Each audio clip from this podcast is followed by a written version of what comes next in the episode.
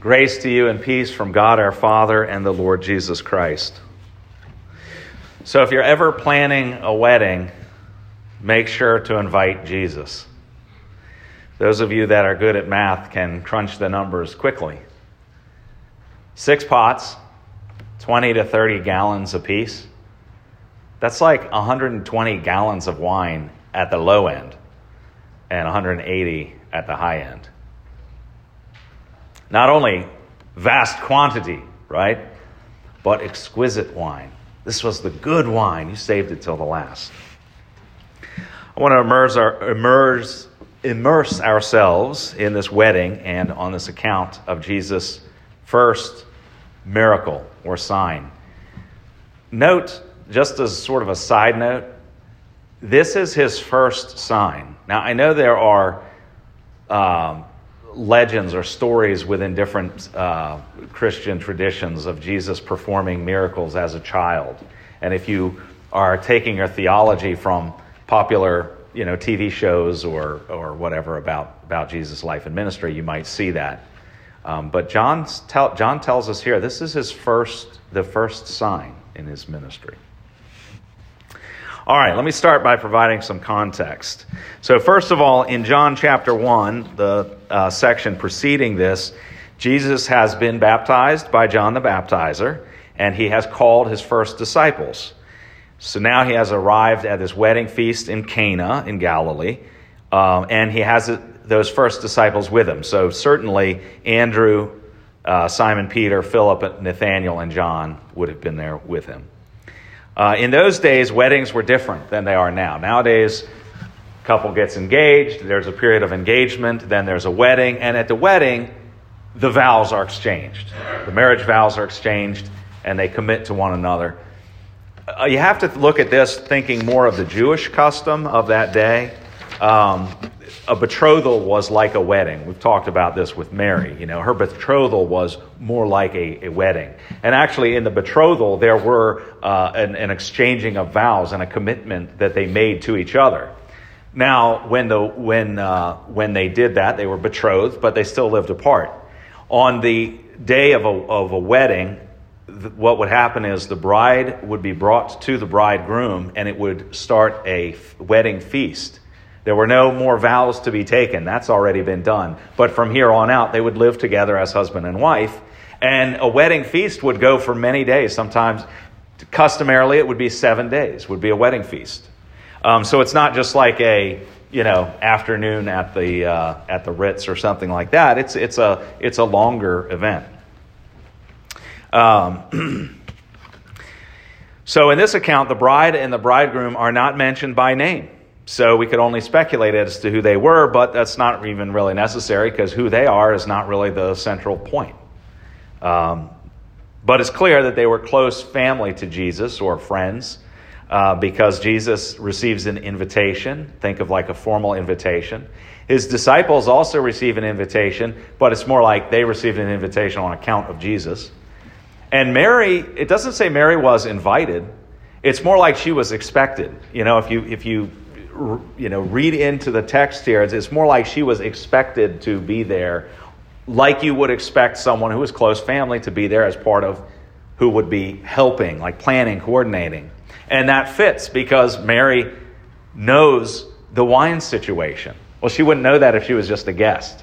But she's not just a guest, she's there helping. And she knows the wine situation. Oof, and it's dismal. Well, man, we're, we're running low on wine. What are we going to do? This is the first day of the wedding feast. It says the third day, but if you go back to chapter 1, you see that the reckoning of days has to do with Jesus, tra- his, his traveling and what was happening. Um, and so this is the third day in that reckoning, but it's the first day of the wedding feast, or at least it seems to be the first day of the wedding feast. Nevertheless, they're running low on wine. That's quite a situation. Um, and so Mary comes to, to Jesus. Um, she wants to avoid this embarrassment that it would be for, the, for this uh, couple. So let's take a closer look at the text. the mother of Jesus said to him, They have no wine. And Jesus said to her, Woman, what does this have to do with me? My hour has not yet come. His mother said to the servants, Do whatever he tells you. Okay, in this brief exchange, it's hard to understand the depth of what's being said. Um, there are some people who have said that Mary is telling Jesus to send his disciples away, almost like they were extra baggage, extra guests that weren't anticipated. Oh, we don't have enough wine. You got to send your disciples away. That is, it's really preposterous. That's not, that's not um, plausible at all. I mean, wine was a staple of the day. E- even the poor had wine available. So it's, you know, it's, the quality of wine might not be might not be good wine, but they, they had wine available. They wouldn't have uh, needed to send them away.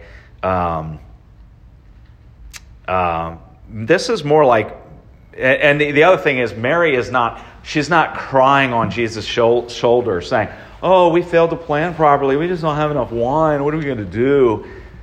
No, she's she's coming to him with the expectation that there's something he can do about it. She comes to him saying, We're running low on wine. You know what that means. And, and so she has basically, she, she understands that there's something that he can do, and she expects something from him, something extraordinary. In his response, Woman, woman, it sounds disrespectful, doesn't it? It's not. This is not a disrespectful term. Uh, gunai, which is the word for woman, is not, it has no disrespectful con, uh, connotation associated with it. And besides that, he uses this elsewhere. If you go toward the end of John's gospel, John 19, this is where John records Jesus speaking to his mother from the cross, and he uses that same word. When Jesus saw his mother and the disciple whom he loved standing nearby, he said to his mother, Woman, behold your son. Now, does that sound like a disrespectful term? You know, woman, behold your son? No. So it, it's not disrespectful, so don't, don't read that into it. Now, as for the rest of his response, what does this have to do with me? Some translations say, What does this have to do with you and me? What, is it, what does this have to do with us? My hour has not yet come. Now, see, this, this can really be hard to understand. Jesus refers to my hour, and he is certainly looking ahead to that great hour when he would suffer on the cross. He might also be looking forward to the hour where he would perform this first sign of turning water into wine. In order to understand it, let's look at how Mary responded. His mother said to the servants, Do whatever he tells you. In other words, Mary understood in Jesus' response an implied promise. That doesn't come across because when Jesus says, you know, what am I, what do you want me, this isn't my problem. What do you want me to do about it? That, that's kind of the way it comes across, but that's not what he's saying, obviously, because Mary doesn't take it that way. She, she hears in his response an implied promise. This is this is mine, and I will take this in due time. Now is not now this precise moment is not the time, but it's coming. That's that's closer to, to understanding what he's saying there. So Jesus commanded the servants to fill the pots with water. Now, there are different words that you might see translated as servant in the scripture. One is doulos, which is a bond servant, a slave.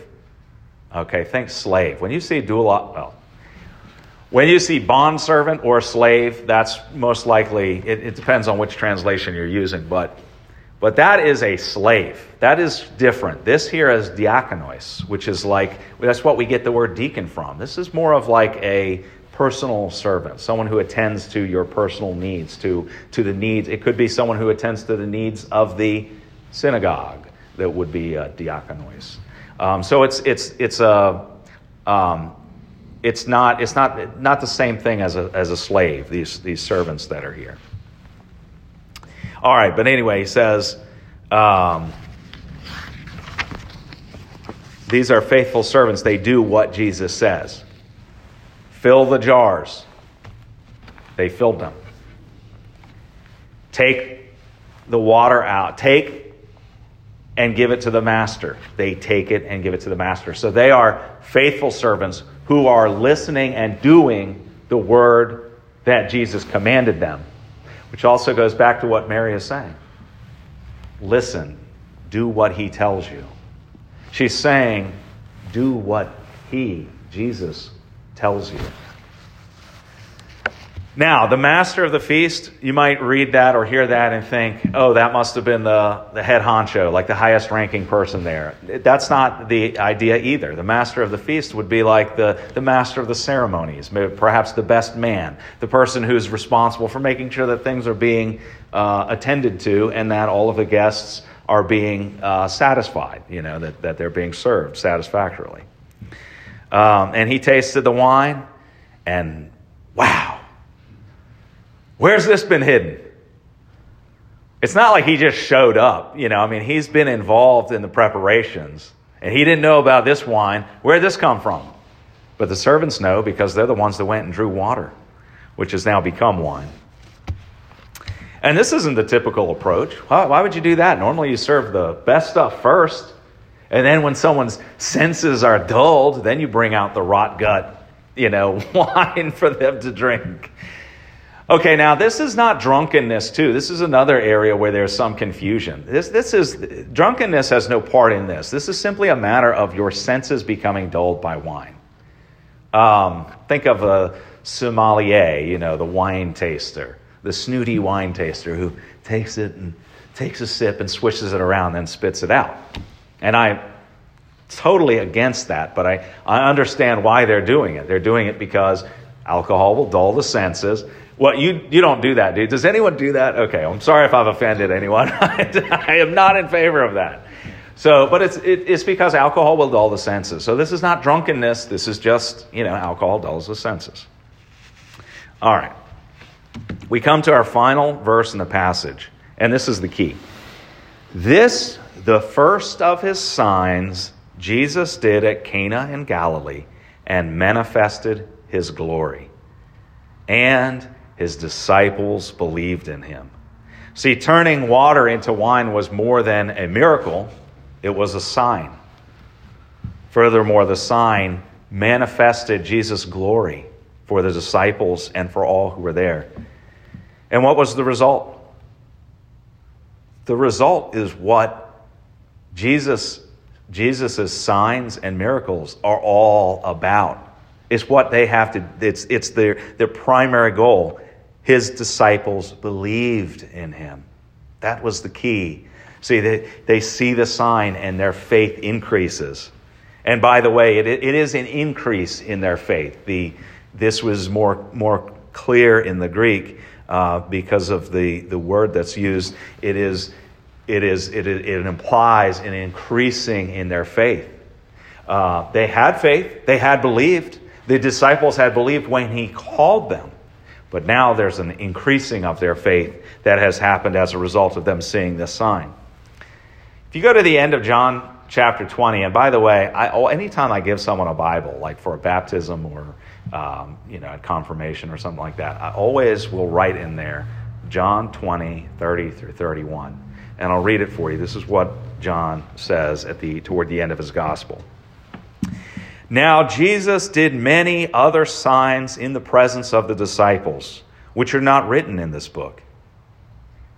But these are written so that you may believe that Jesus is the Christ, the Son of God, and that by believing you may have life in his name. See, all of these miracles, sure, they express Jesus' compassion. He heals the blind man. He raises Lazarus from, Lazarus from the grave. He gives uh, sight to the blind, hearing to the deaf. Yet, of course, he does that because he's God and he has compassion. He loves us. But even more important than that, he causes us, and us being all of Israel, all of the church, all of the people who believe, he causes us to have faith, to turn to Him in trust and faith, and to believe and to receive. That's the, fo- that's the point of all of these miracles and signs. And John, John sums it all up that way. He says, Look, all this is great, but He did a lot more than that. But what I've recorded is what I've recorded so that you would believe, and that's so that you would have eternal life by trusting in Christ. Now, at the start of my sermon, I jokingly said that you always want to invite Jesus to your wedding because he can bring the good wine and lots of it. That's actually not a joke, but it just has to be understood properly. Jesus did this sign literally in history. But that said, it is also a picture of what Jesus has done for us. In our sinful state, we have been alienated and separated from God. In our alienation, God is our judge.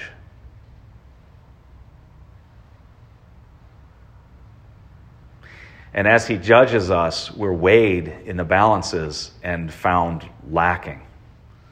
We're lacking in the holiness that we should have, that we must have. We're lacking in the perfection that we must have. We're lacking in basically every respect, naturally.